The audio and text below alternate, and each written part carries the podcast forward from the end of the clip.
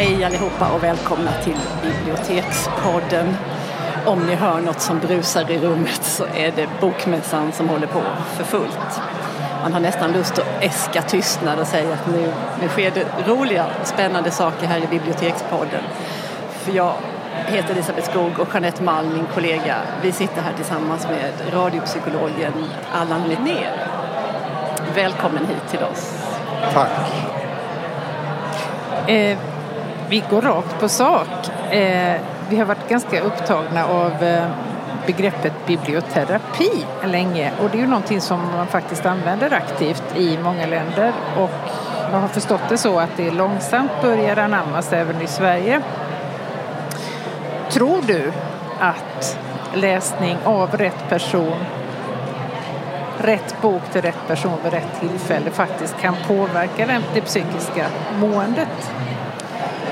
Ja, och precis som du säger, rätt person vid rätt tillfälle och av rätt anledning. Mm. Jag tror att det kan vara en fantastisk hjälp att möta en röst eller möta berättelser, möta erfarenheter som på olika sätt gestaltar det jag har varit med om eller det jag är rädd för eller det jag befinner mig i just nu. Mm. Så det tänker jag som en stor tillgång. Mm. Är det ju också ett väldigt stort ansvar för oss som bibliotekarier att faktiskt kunna lotsa rätt person till rätt bok. Ja. Jag tänker, det är också spännande det här att man skulle kunna prata om böcker utifrån de här aspekterna, hur, vad händer? Alltså man skulle kunna närma sig måendet och den psykiska hälsan utifrån andra personer i böcker. Um, och sen så så kan man göra egna, att man måste inte väl sammankoppla det till sig själv om man pratar i läsecirkel eller någonting om en bok utan man kan Nej. liksom utifrån de här personerna och deras känslor och händelserna i boken så kan man prata om ja, men sådär mönster och varför gör hon sådär och hur mår den där människan egentligen och att, och att sådana samtal skulle kunna vara till hjälp för en själv också. Ja, visst. visst. Var det en fråga? Förlåt. Nej, nej, det var det inte. Det var bara en, en reflektion. Ja, just det.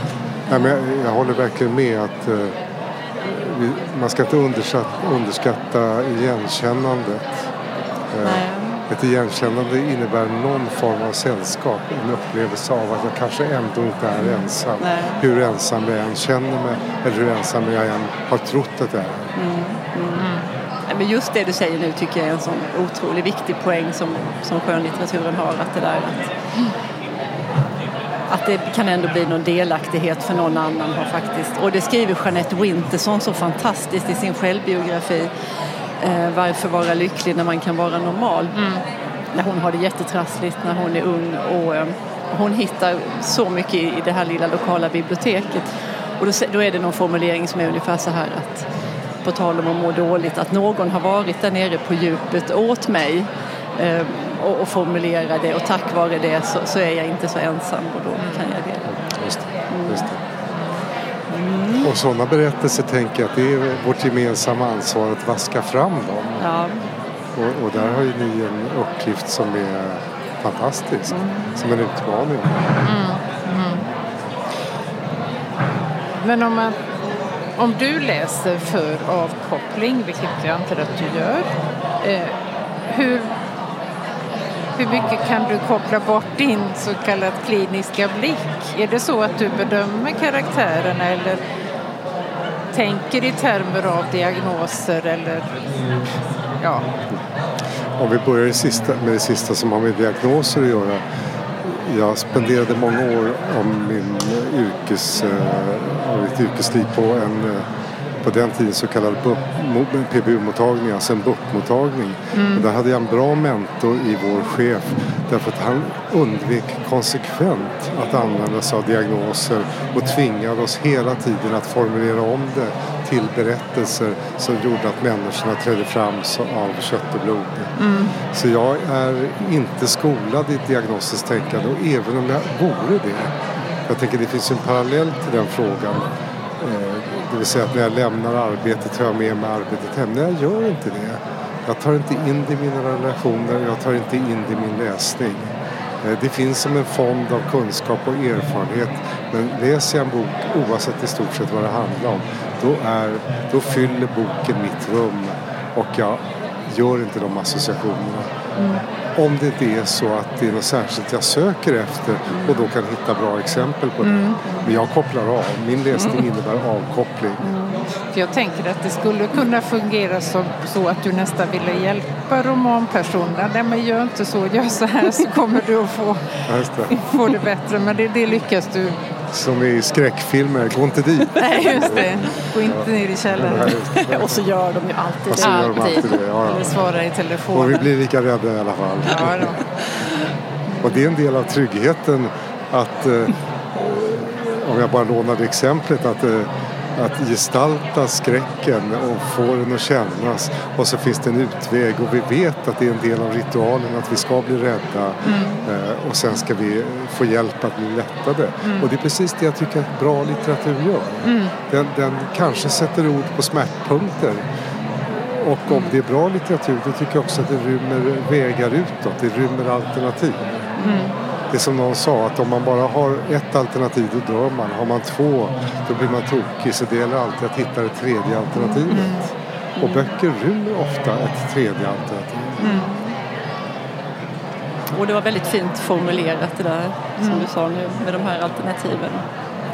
Tur att vi har det på band. um, jag tänkte hoppa tillbaka lite i vårt manus för vi, vi jobbar ju på bibliotek och den största hyllan här på eller där hemma på biblioteket uppe på andra våningen där vi har facklitteraturen. Det är ju den avdelningen som där självhjälpsböckerna står. Hylla D-O-K-B kan jag inflika då. Heter det på SAB-språk. Ja, det är härligt.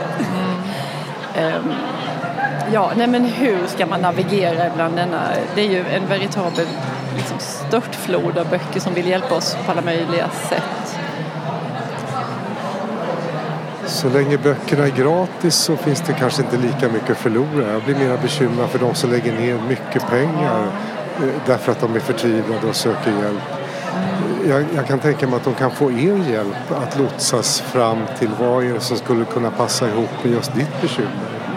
Om man tänker på ja, Anna Kover nu som är här på mässan som skriver om oro. Hon förklarar orons mekanismer. Och hon ger också väldigt konkret vägledning i hur man kan hjälpa sig själv att hantera den oron. Och då finns den att få i hyllan förhoppningsvis mm. med någon som mm. Och, skulle man ta det som vi har skrivit om som handlar om parterapi, ja, är det någon som har sådana funderingar så ja. kan man gå dit. Ja. Så jag tänker mig att det är väl en del av er uppgift att kunna skräddarsy någon slags möte mellan den presumtive läsaren mm. och, den, och, och, den, bok som finns i hyllan som skulle kunna passa Men det är svårt att orientera sig för det går inte att veta därför att det ligger i sakens natur att den som har skrivit en bok vill också att och förlaget vill ju förstås marknadsföra den så det är lätt att det framstår som universalmediciner eller lösningar på just ditt bekymmer. Vad man kan göra, alltid göra är man kan läsa om vad som står skrivet om böckerna.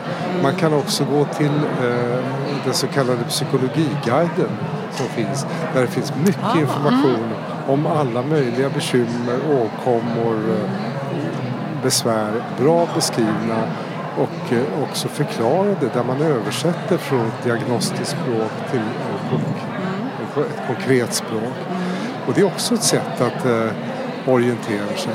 Så det här som det här som jag känner nu, ja det finns ett namn på det och så här tänker de här personerna om det. Mm. Och det är proffsmänniskor som inte har några egna intressen av att sälja någonting utan vill bara att du ska få det bästa möjliga. Mm. För det är ju en avgörande skillnad vilken avsändare det är och att där är några som inte har någon egen vinning att göra på ja. det här. Ja. Jag brukar sällan läsa de, den här typen av böcker men jag tror det var förra eller för, förra året så var det en dansk eh, psykologiprofessor, Sven Brinkman, som kom ut med en bok som heter Stå fast som blev ganska uppmärksammad.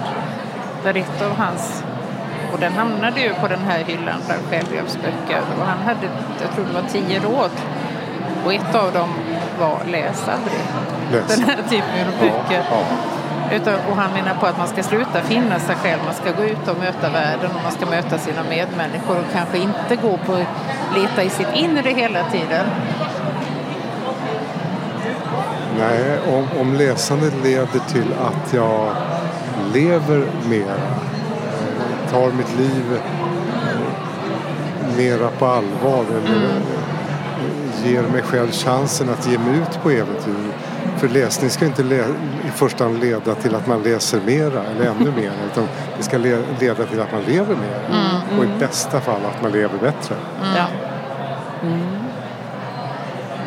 Eh, vi pratade lite innan vi började spela in det här om, om det här hur litteratur liksom påverkar oss och då skulle vi ändå vilja fråga dig sådär om du har läst någon bok om du har läst någon bok sådär som du, eller överhuvudtaget om litteratur har påverkat dig på djupet, om det här med att man kan läsa och kanske få en aha-upplevelse eller någon, öppnar sig en dörr till sitt eget inre. Eller man hittar en nyckel. Ja, jag tycker att jag hitt, har hittat nycklar ända sedan jag började läsa. Och jag hade föräldrar som stimulerade min läsning tidigt in, av serietidningar, av illustrerade klassiker, mm. av alla möjliga saker. Och, och, det blev en bra punkt, inte bara själva läsandet utan också samtalet kring, kring läsningen. Och sen har det blivit, alltså läsandet har varit som en följeslagare hela mitt liv skulle jag vilja säga. Och beroende på var jag finns i, liksom var jag finns i mitt egen utveckling, vad, jag, vad som upptar mig, vad som bekymrar mig eller vad som gläder mig. Så har förstås mitt fokus varierat jättemycket. Eh, och sen finns det det jag återvänder till på ett helt annat sätt och det är bland annat Muminfamiljen. Mm. Den, den tycker jag är en pärla. Ja. Den rymmer bland de bästa beskrivningarna, bland de bästa metaforerna som finns mm. för olika, våra mänskliga predikament tycker jag. Om man, om man bara tar det här osynliga barnet mm där finns en tydlig förklaring till hur det kommer sig att barnet blir osynligt. Men man kan också tänka, för så småningom blir ju barnet synligt. Mm. Och innan dess har det bara en liten bjällra så att man ska se eller höra vad det är. Men ja. vad är det som bidrar till att göra barnet synligt? Och där finns beskrivet väldigt, inte, inte skrivet på näsan, men det finns väldigt tydligt beskrivet olika strategier. Muminmamman som står för en självklar varm trygghet Lilla My som nästan är där och provocerar för att locka fram ilskan mm. som kan vara bra att ha ibland. Absolut. Ja, så där finns berättelser, i, i, hennes, i Tove Janssons berättelse så finns det alla, ett helt personage, ett helt galleri mm. av personer. Och det är bara att välja efter behov och tycke och smak eh, vad som representerar det jag kan känna igen mig i eller det jag behöver få kommenterat mm. på ett sätt. Så det kan jag återkomma till på lite olika sätt. Men det är ju den bästa sortens barnböcker tycker jag, när det finns en nivå för barnet och en annan för den vuxne som läser. Och, och inget är på bekostnad av den andra. Nej, Nej, Nej. verkligen inte. Exakt. Nej, men precis det där att återkomma till litteratur är ju något väldigt, liksom, det är både tryggt och gott att göra det på något sätt. Det är också lite farligt. Om jag har haft en bok som jag har läst som har gett mig en oerhört stark läsupplevelse och om jag då återkommer till den 10, 15, 20 år senare så kanske jag upptäcker att men det här var inte särskilt bra. Nej. Eh, så det finns även en risk med det. Fast man, ja. ja, fast jag tänker inte i termer risker när du säger Nej. det. För jag känner igen det att återkomma och säga att det här var inte bra. Men alltså, böcker tycker jag är som de kompisar, de vänner man har haft, de blir vittnen till vem man var just då. Ja, men om jag inte ens förstår vad det var som den gav mig då utan jag, jag, jag, jag hittade inte i texten. Nej, men jag har ett starkt minne av att det var en stor... Ja. Nej, och det kanske du aldrig får något svar på. Nej. Och, och, det, och det betyder åtminstone en sak, ja det är inte där du är längre. Nej. Och då kan man ja, undra, det är ju bra. Ja, och då kan man undra, är det någonting du saknar att du inte är där Nej. längre? Eller betyder det att du har förändrats, du har mognat, du har vuxit och du mm. har gått förbi det där? Mm. Och därför har du lämnat det bakom dig? Jo men precis, för det, det, kan vara liksom ett möte med en själv, den man var för länge sedan och sen kanske man inte tycker så himla bra om det men man kan ändå, precis som du säger, det där att man, ja ja, det var jag då, så kan man se med lite ömhet på den där ja, människan. Ja. Milt överseende. Som i gamla dagböcker, Ja. det är ju en plåga att Ja, det läsa vissa hemskt. avsnitt. Ja. Så att, eh, Ja. Skriver du dagbok? nej, Nej. nej. Jag har bara gjort det under en väldigt kort tid. Mm. Däremot så har jag använt kameran som någon slags färdskrivare. I alla år egentligen. Ja. Ja. Men du är ju också här på mässan inte bara i egenskap av den berömde radiopsykologen utan även som författare till den här boken som du kort nämnde tidigare som Ja. har en väldigt vacker titel. Den heter Kärlekens koreografi. Och du sa, nämnde att den handlade om parrelationer, ett ämne som inte är så väl beskrivet. Nej, du och jag och vi hos psykologen. Och vad vi gör i den boken bland annat, förutom att ger väldigt många konkreta exempel utan att det finns något teorisnack, inget metodsnack, men det finns konkreta exempel både på vad vi har varit med om, vad vi har mött i vår praktik och konkreta exempel på övningar som vem som helst kan göra utan att det är i närheten av en självhjälpsbok. Nej. Men den är konkret på det sättet därför det är baserat på våra erfarenheter förstås.